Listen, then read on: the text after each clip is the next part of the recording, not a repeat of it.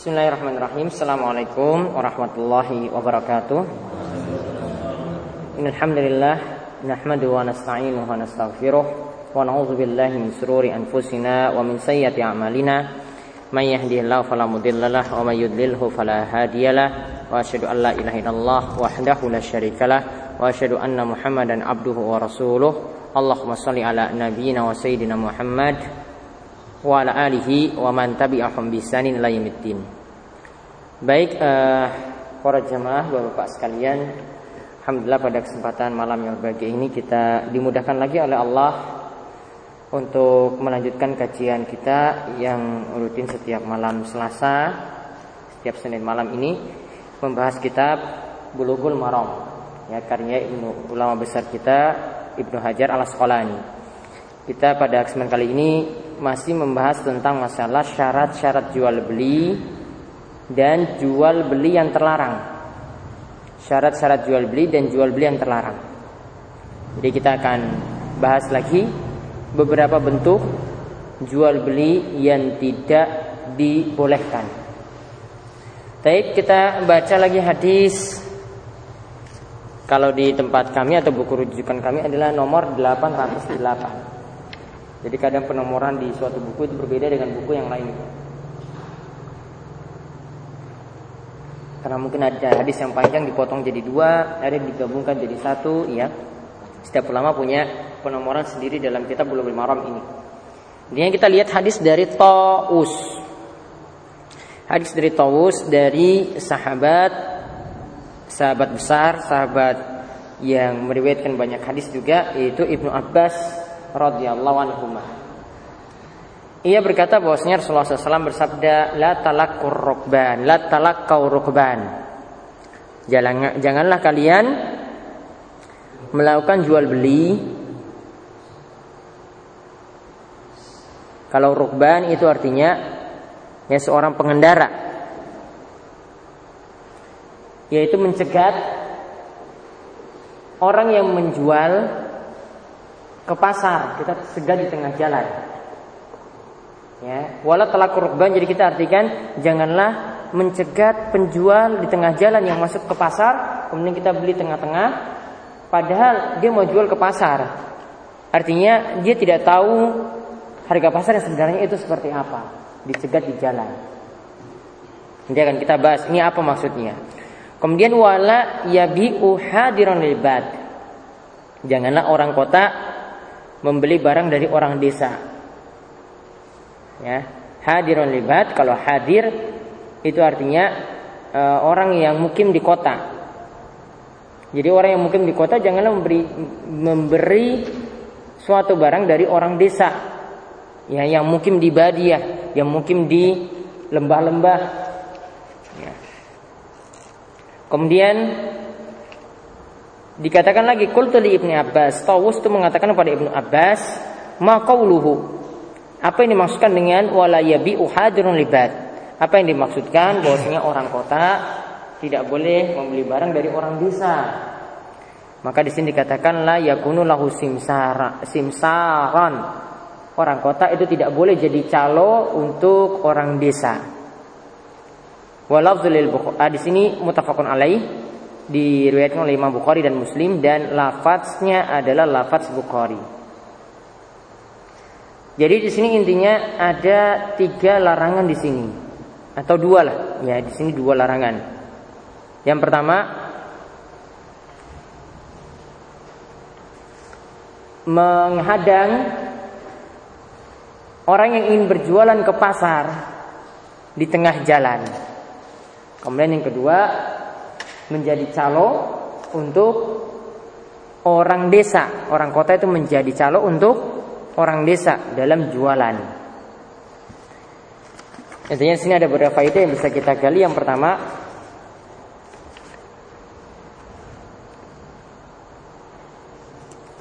tentang larangan menghadang penjual yang ingin masuk jualan di pasar. Nanti kalau kita lihat hadis yang berikutnya nanti akan lebih jelas tentang masalah ini ya tentang uh, talakul jalab atau talakul rukban tadi itu nanti akan dijelaskan pada hadis berikutnya. Intinya di sini jangan menghalangi. Kenapa kok di sini tidak boleh dihadang di tengah jalan? Karena orang yang jualan ini nanti dia tidak tahu harga yang ada di pasar. Jadi bisa jadi mungkin harganya 100 ribu. Tapi karena sudah dihadang di tengah jalan, ya dibayar langsung kontan tunai. Ketika masuk pasar harganya jadi 200 ribu dua kali lipat. Yang rugi siapa di sini? Penjual. Kemudian yang kedua, yang rugi lagi masyarakat banyak. Karena kalau sudah dihadangi kan di tengah jalan, ternyata banyak yang rugi di situ. Seandainya orang-orang yang tadi tidak dicegat masuk langsung, dia jual dengan harga yang murah. Ya, orang banyak tidak rugi. Kalau di luar dijual dengan harga, padahal apalagi ini kebutuhan pokok dijual dengan harga tinggi, yang lainnya makin melonjak, makin melonjak, makin melonjak. Jadi di sini sebagian kata Syekh Muhammad bin Shalih Utsaimin, hadis ini mengajarkan kepentingan bersama itu lebih didahulukan daripada kepentingan pribadi. Jadi maslahat untuk orang banyak itu lebih diutamakan daripada maslahat untuk per individu. Kita kalau jualan seperti tadi kan berarti cuma kita saja yang jadi menghadang penjual tadi, cuma kita yang dapat untung. Orang banyak harganya terlalu tinggi. Nah, ini di antara alasannya kenapa talabur rukban ini tidak dibolehkan. Nanti akan dijelaskan juga masalah ini pada hadis berikutnya. Kemudian faedah yang lainnya lagi yang kedua yaitu larangan orang desa jadi apa tadi? Orang kota jadi calo untuk jualan orang desa.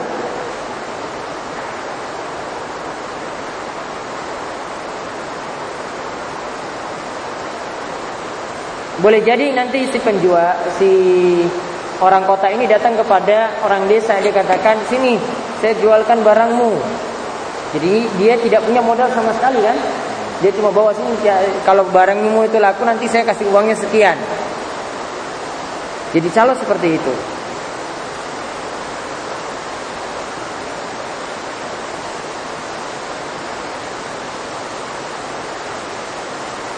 Atau boleh jadi orang desa yang datang kepada orang kota, kemudian suruh orang kota yang jual.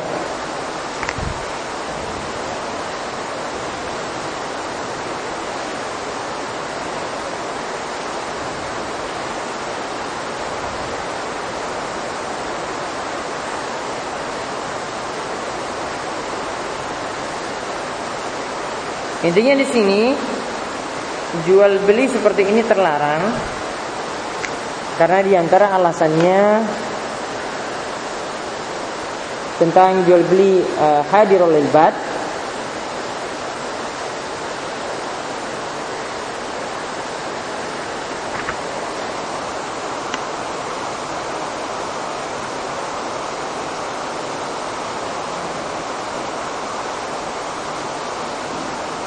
Karena kalau orang kota yang jadi calo seperti itu, harga barang jadi tinggi. Sama dengan hal yang tadi sebenarnya harga barang itu jadi tinggi. Jadi kalau orang desa itu kalau jual langsung itu harganya mungkin biasa sebagaimana yang saya terangkan tadi. Namun kalau orang kota yang sudah jadi calo harganya bisa dua kali lipat, bisa jadi tiga kali lipat. Nah, ini yang masalah. Ini dapat merugikan orang banyak. Jadi beda sekali kalau yang jual itu adalah orang desa.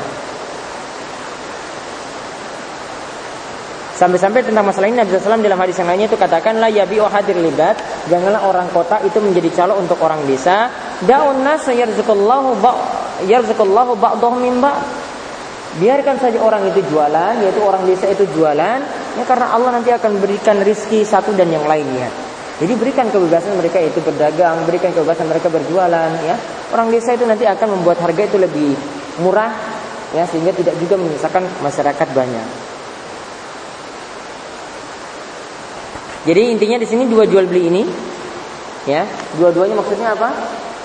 Maslahat untuk orang banyak dalam masalah jual beli itu lebih diperhatikan daripada maslahat untuk individu.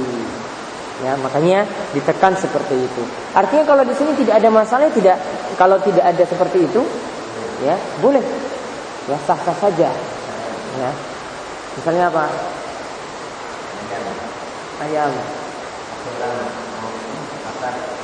Itu ayamnya harganya berapa? Hmm. Kita berapa? Kita lima puluh ribu. Tapi pasar di lima puluh ribu. Ya itu nggak masalah. Dia cuma ambil untung sedikit, juga tidak merugikan masyarakat banyak, untungnya tidak berlipat-lipat, itu tidak ada masalah. Kemudian hadis ini juga mengajarkan lagi percaloan itu boleh atau tidak? Boleh. Asalnya itu boh, boleh. Kecuali kalau calo tadi itu sampai merusak tadi di antaranya masalah orang banyak. Atau dia jadi calo dengan cara menimbun tiket misalnya. Semua diborong tiketnya ya. Akhirnya harga itu melonjak. Calo seperti itu ini calo-calo nakal ya. Dia borong tiket pesawat semuanya menjelang lebaran. Sehingga harga itu jadi tinggi orang terpaksa beli lewat dia. Makanya tidak boleh merugikan orang banyak semuanya pingin mudik semuanya pingin berliburan tapi gara-gara dia aja. Ya tiket itu jadi susah diborong semuanya. Tiket kereta tiket pesawat ataupun tiket kapal dilakukan seperti itu. Kalau ini yang ini nggak masalah ya? Saya tadi pernah kalau terpaksa yang beli nggak masalah. Yang jadi calo yang jadi masalah. Jadi intinya istilah calo itu boleh. Ya mau jual motor pakai calo mau jual mobil pakai calo jual tanah pakai calo itu boleh. Selama tidak ada pelanggaran-pelanggaran atau di antaranya di sini adalah yang penting tidak merugikan orang lain atau orang banyak. Kemudian hadis yang berikutnya lagi. Yaitu hadis dari Abu Hurairah radhiyallahu anhu tentang masalah tadi masih hadir jual beli hadir libat yaitu dari hadis Abu Hurairah disebutkan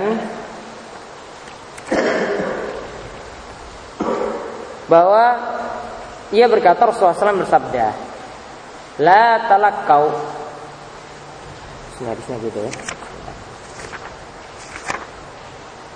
Ya, habis hadis Abu Hurairah Rasulullah SAW itu bersabda, La talaqqal jalab. Faman talaqahu fastara minhu.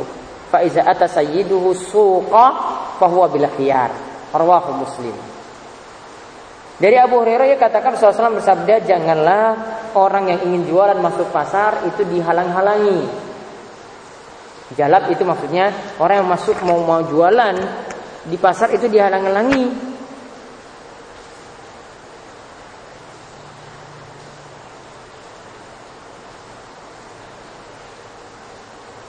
Jadi ada yang masuk pasar itu dihadang sama seperti tadi. Ya, ada yang mau masuk pasar itu dihadang. Talakul rukban dengan talakul jalab itu artinya sama. Ya, barang siapa yang menghalang-halangi seperti itu, fastara minhu lalu dia beri darinya. Lalu ternyata orang yang punya barang ini, ya, atas sukoh datang sendiri ke pasar. Bahwa bil khiyar. Maka ketika itu dia punya hak khiyar. Khiyar itu artinya apa? Khiyar itu artinya bisa melanjutkan jual beli, bisa membatalkannya. Artinya dia bisa tuntut kembali. Kok kamu tiba-tiba kok halangi saya tadi kalau saya masuk itu saya bisa dapat untung lebih banyak loh. Atau saya bisa dapat harga lebih murah, saya jual bisa jual lebih murah, tidak merugikan orang banyak. Maka kalau yang merasa merugi tadi seperti tadi dia boleh membatalkan transaksi setelah itu atau dia tetap lanjutkan. Itu namanya khiar. Ya, jadi dia boleh batalkan, boleh lanjutkan. Dia punya hak khiar di situ. Di situ tidak ada masalah.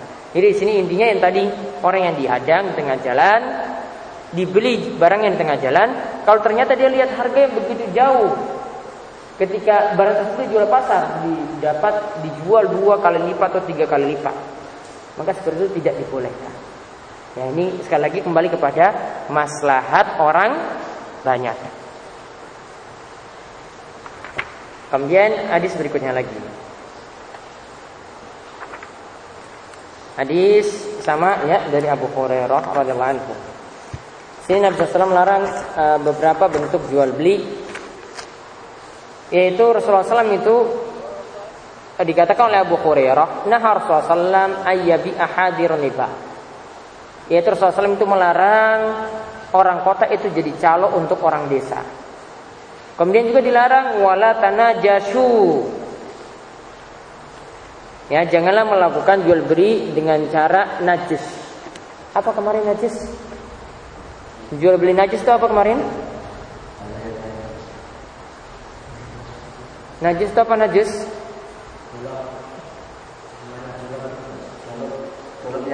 Dolok, ya. Nah, jadi dalam jual beli apa? Lelang. Ketika lelang, ada yang pura-pura beli, ya, dia tawar harga pertama, ini 10 juta motor tersebut. Ya, kemudian ditawar lagi yang orang yang jadi apa tadi? Dolop ya. Dia tawar lagi ketika, oh saya berani 12 juta. Akhirnya orang yang pilih barang tersebut tawar lagi lebih tinggi lagi 12 setengah juta. Deal. Sepakat ya? Sepakat seperti ini. Dia tadi cuma pura-pura saja mungkin sekongkolan sama yang punya barang sehingga harganya itu bisa jadi lebih tinggi. Merugikan dia.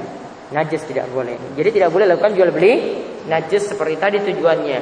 Menawar tapi cuma ingin e, merugikan orang lain. Cuma ingin membuat barang itu jadi tinggi seperti dalam jual beli lelang Kemudian walaya bi rajulu ala bayi akhi. Tidak boleh seseorang itu menjualkan menjual di atas jualan saudaranya. Ya, menjual di atas jualan saudaranya.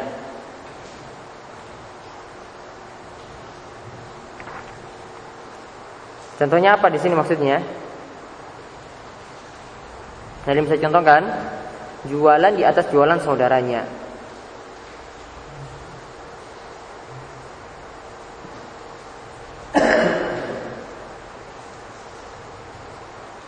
Sudah lakukan jual beli barang.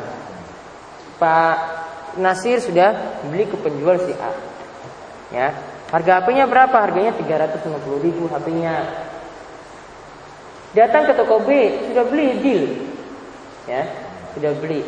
Datang ke toko B, ya, ditanya sama toko B, itu Pak Nasir tadi beli HP itu berapa? Oh, saya beli tiga setengah. Oh, Pak, kalau beli di sini cuma 300 ribu loh.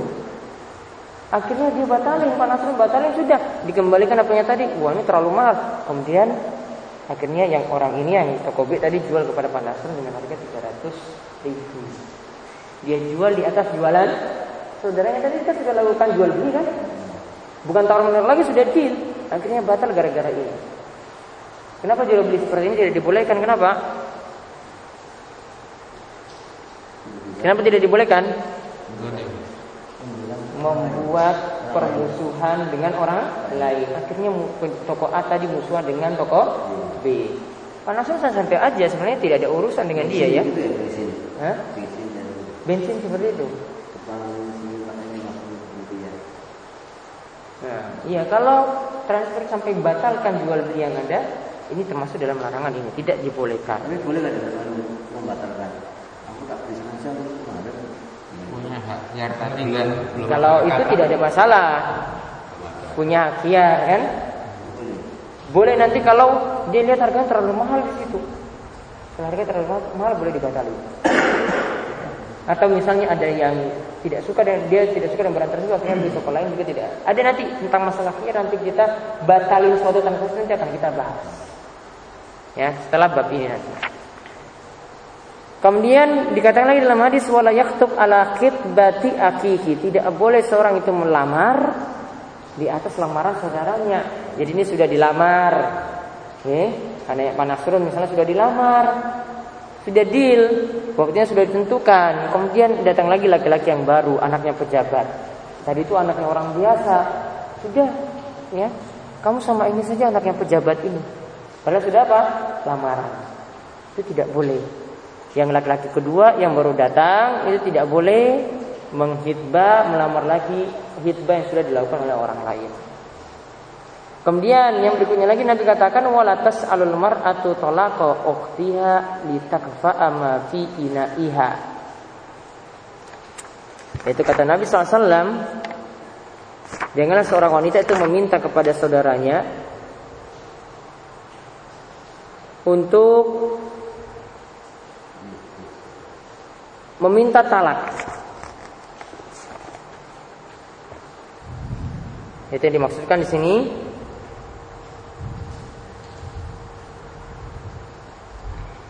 Ini boleh jadi saudara secara nasab atau saudara sama ini saudara sama muslimah ya. Dia minta kepada wanita lain ditakfa fi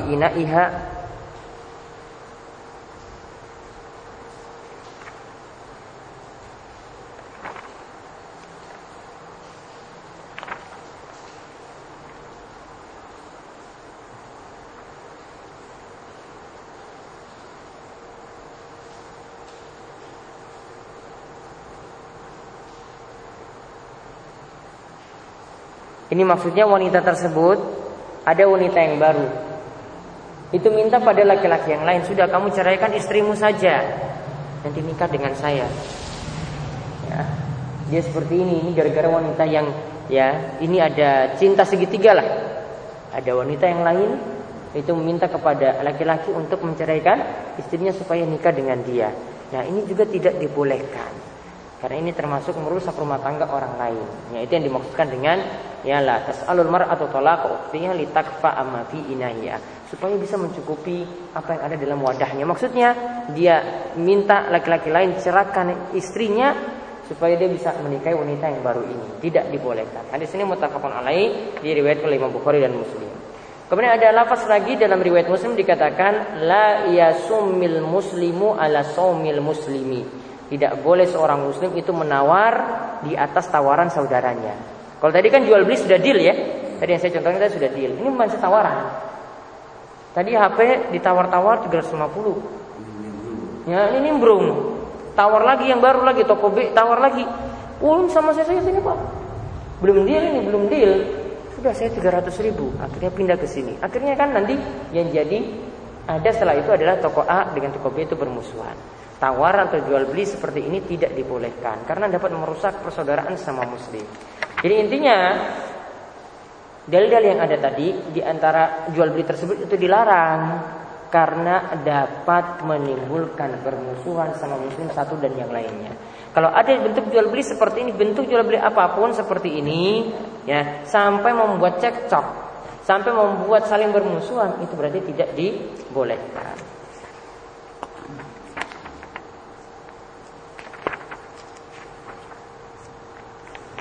Kemudian kita lihat lagi hadis berikutnya tentang masalah tidak boleh memisahkan keluarga sesama keluarga dalam jual beli.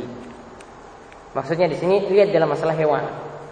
Jadi di situ kalau ada anaknya yang lagi butuh susu, jangan dipisahkan dengan betinanya. Sedang butuh susu jangan dipisahkan. Jadi dibeli secara utuh. Ya, yang betina sekaligus dengan anaknya itu dibeli. Contoh di sini eh, hadisnya di sini sebutkan ada dua dari Abu Ayyub Al Ansari radhiyallahu anhu ia berkata bahwasanya aku pernah mendengar Rasulullah SAW itu bersabda, "Man farraqa baina walidatin wa waladiha." Barang siapa yang memisah antara anak dan ibunya, faraqallahu bainahu wa baina ah, ahibbatihi yaumal qiyamah. Maka Allah akan memisahkan orang tersebut dengan orang yang dicintainya pada hari kiamat. Hadis ini riwayat Ahmad disebutkan oleh Imam Tirmizi Al-Hakim. Lakin kata Ibnu Hajar sanad hadis ini menuai kritikan. Namun dia punya penguat dalam hadis yang lain. Kemudian juga ada hadis dari Ali bin Abi Thalib radhiyallahu anhu. Ia berkata Amaroni Rasulullah SAW Rasulullah SAW itu merintahkan kepadaku An abi'a gulamaini Akhawaini Fabi'tuhuma. Ya. Aku diperintahkan kata kata Ali bin Abi Thalib Rasulullah SAW itu merintahkan kepadaku untuk menjual dua anak laki-laki atau dua saudara ya untuk menjual keduanya. Aku maka ketika itu menjual keduanya. Fafarraqtu bainahuma lalu aku pisah di antara keduanya. Fazakartu zalika Nabi sallallahu alaihi wasallam. Maka ketika aku jual tadi dalam keadaan terpisah, aku itu dipanggil oleh Nabi SAW ya. Maka ketika itu Nabi katakan adrik huma fartaji huma walatabi huma illa jami'an. Cari lagi yang tadi kamu pisah. Kembalikan lagi dua-duanya. Ya, dan jangan engkau itu menjualnya kecuali menjualnya semuanya. Hadis ini riwayat Ahmad dan periwayatnya itu periwayat yang sikah ya dan Ibnu Khuzaimah itu menyesuaikan hadis ini begitu juga Ibnu Jarud ya Ibnu Hibban dan yang Hakim dan Tabrani dan juga Ibnu Qattan. Intinya hadis tersebut itu melarang memisah di antara anak dan ibunya, induknya. Ini ada ketika si anak ini masih bergantung sama ibunya, jangan dipisah. Jadi kalau mau dibeli apa? Utuh dua-duanya. Jangan yang anaknya saya dibeli padahal dia masih butuh susu. Jangan betina yang saja yang dibeli padahal dia masih harus merawat anaknya. Jadi jangan terpisah antara kedua-duanya. Namun kalau dipisah setelah balik, ya itu tidak ada masalah. Setelah yang satu itu sudah mandiri, maka tidak ada masalah seperti itu.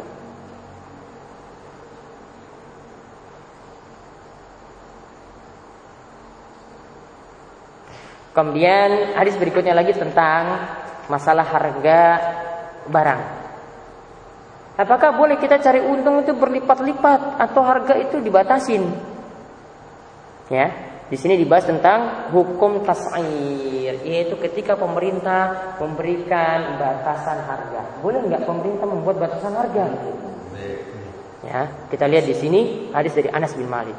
Ia berkata bahwasanya Ghalab si'ru bil Madinah ala Rasul Rasulullah SAW.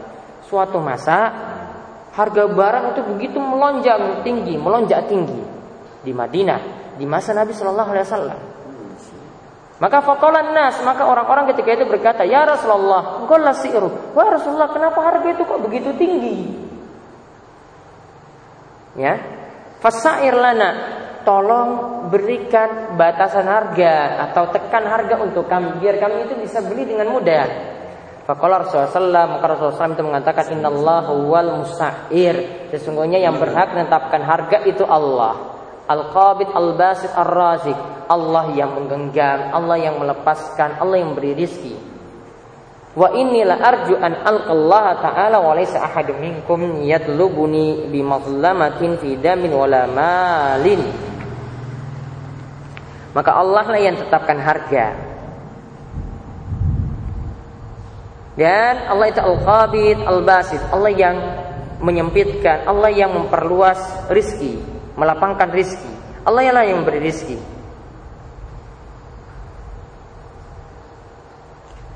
Kemudian dan nanti sesungguhnya aku akan bertemu dengan Allah. Kata Nabi SAW, Walai sa'ahdun minkum yatlubuni Dan salah seorang di antara kalian tidak bisa meminta dariku Bi mazlamatin Ya karena Ya kezoliman Ya karena kezoliman Ya kemudian vidamin wala mali Dalam masalah harta darah maupun harta. Hadis ini diriwayatkan oleh yang lima penulis kitab Sunan Abu Dawud, Tirmizi, Ibnu Majah kecuali An-Nasa'i ya. Kemudian ditambahkan dengan Imam Ahmad dan hadis ini disebutkan oleh Ibnu Hibban.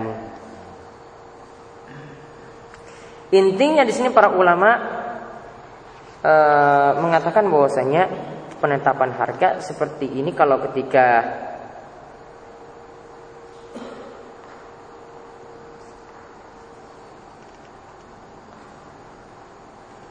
Intinya tentang masalah ini ya yang lebih tepat tentang masalahnya adalah pemerintah atau penguasa itu boleh menetapkan harga. Ya. Selama ya di sini misalnya tidak ada bentuk kezoliman. Ya, ada bentuk keadilan di situ, maka pemerintah boleh tekan harga. Harga beras semuanya demikian, tidak boleh tinggi daripada itu. Harga bensin semuanya 6.500, tidak boleh ada yang tinggi lebih daripada itu. Ya ini sudah ditetapkan maka harus mengikuti aturan tersebut. Jadi menetapkan harga seperti ini tidak ada masalah. Namun dalam jual beli kalau tidak ada ketetapan harga berarti apa? Boleh ngambil keuntungan berlipat-lipat. Kemudian hadis terakhir lagi kita bahas tentang masalah menimbun barang. Boleh nggak menimbun barang? Menimbun barang itu ada dua macam. Ya, menimbun barang merugikan orang banyak, itu tidak boleh.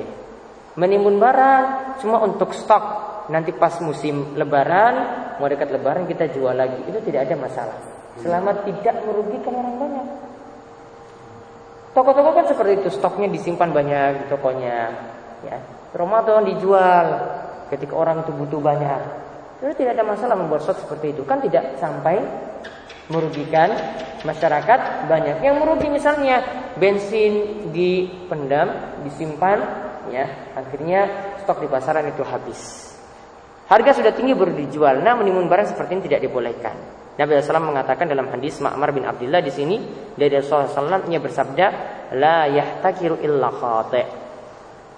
Tidaklah yang menimbun barang itu kecuali orang-orang yang khati, orang-orang yang berdosa. Maka ini berarti apa?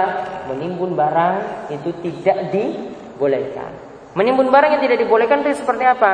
Yang merugikan orang banyak. Ya, yang merugikan orang banyak. Namun kalau tidak merugikan tidak masalah dalam masalah menimbun atau menyimpan stok itu tidak ada masalah. Kalau tidak sampai merugikan orang banyak karena stoknya di pasaran masih banyak. Nah, itu saja yang kita bahas pada malam hari ini. Ya, sampai hadis tentang masalah menimbun barang tadi. Wonten pertanyaan? Ya. Yang nomor 769. Tentang? Yang menyusui ya Ustaz ya. Kalau ayam itik nih, ayam sama itik.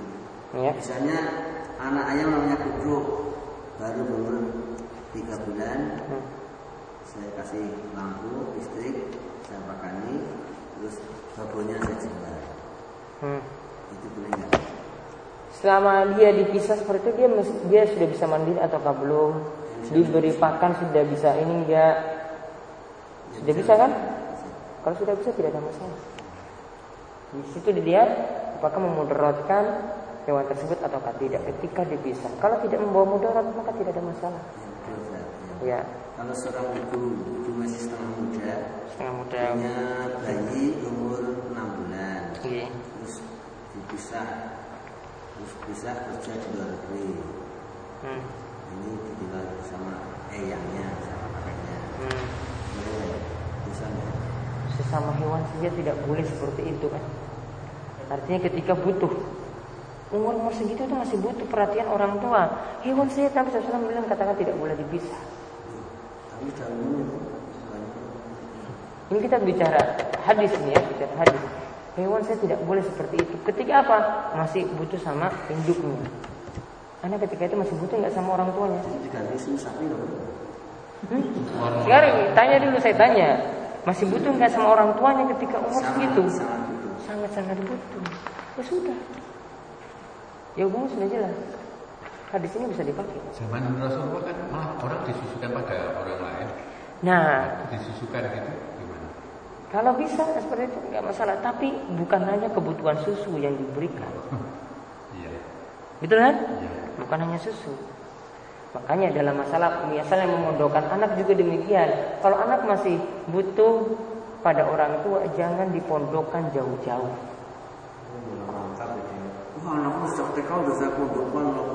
Anak lebih butuh kepada orang tua saat itu. Dulu itu pendidikan yang kurang bagus. warnanya panas itu baru TK Mm, Sudah pondok di sana, nggak tahu nanti jadi berandalan di sana kan kita nggak tahu. Tapi kalau dia sama orang tua terus, kan diperhatikan terus sama diperhatikan. Kecuali kalau sudah Udah SMA, kecuali kalau sudah SMA, nggak masalah, sudah mandiri. Anak-anak ketika SMP itu masih butuh dengan orang tua. Hewan saya dibilang ini nggak boleh pisah, apalagi manusia.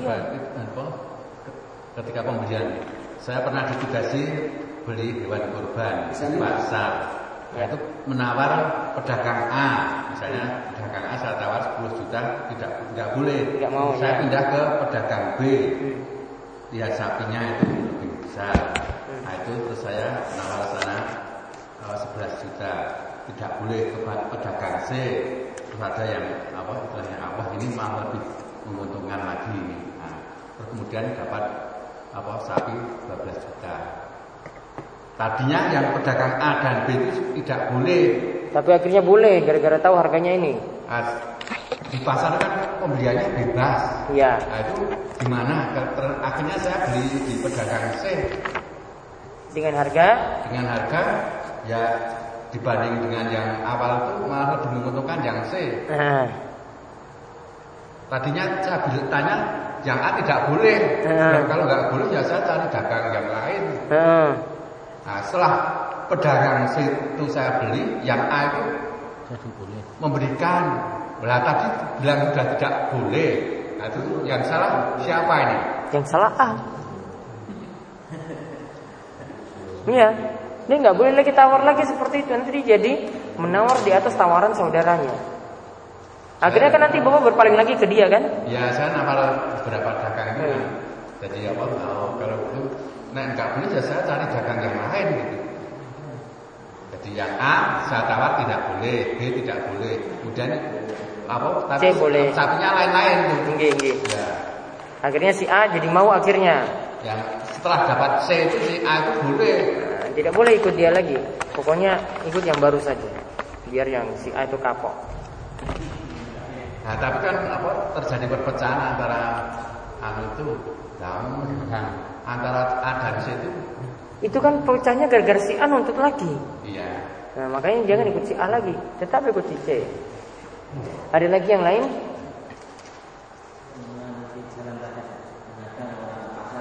Hmm. Itu berarti standarnya kalau nggak mau banyak jadi boleh. Boleh. Tadi jauh dulu yang kita bahas itu ada alasannya karena merugikan orang banyak. Ada alasannya kalau membuat pecah. Pecah. Ya, itu nggak boleh. Berarti kalau sebab ini hilang ya sudah. Dia cegah tadi, harganya nggak beda jauh lah. Lewat dia 100 ribu. Masuk ke situ cuma 105 ribu. 110 kan nggak beda jauh. Kecuali kalau dua kalau tiga kali lipat merugikan orang banyak nanti. Biasanya itu penjual pasar pasar yang Ya nggak masalah. Kalau harga tidak beda jauh nggak masalah. Yang si calo atau yang tadi yang jualkan dia cari untung nggak ada Ya, masalah. kan, karena kenyataannya di pasar itu malah calonnya lebih banyak. Dia dalam aturan calo harus penuhi tadi. Dia melihat apakah jadi calo ini dengan harga yang ditetapkan ini merugikan orang banyak ataukah tidak. Itu di antara aturan calo juga. Ada lagi?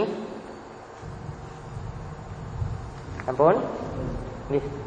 Ya, demikian yang kita bahas pada malam hari ini. Mudah-mudahan bermanfaat. Subhanakallahumma bihamdika asyhadu an la ilaha illa anta astaghfiruka wa atubu ilaik.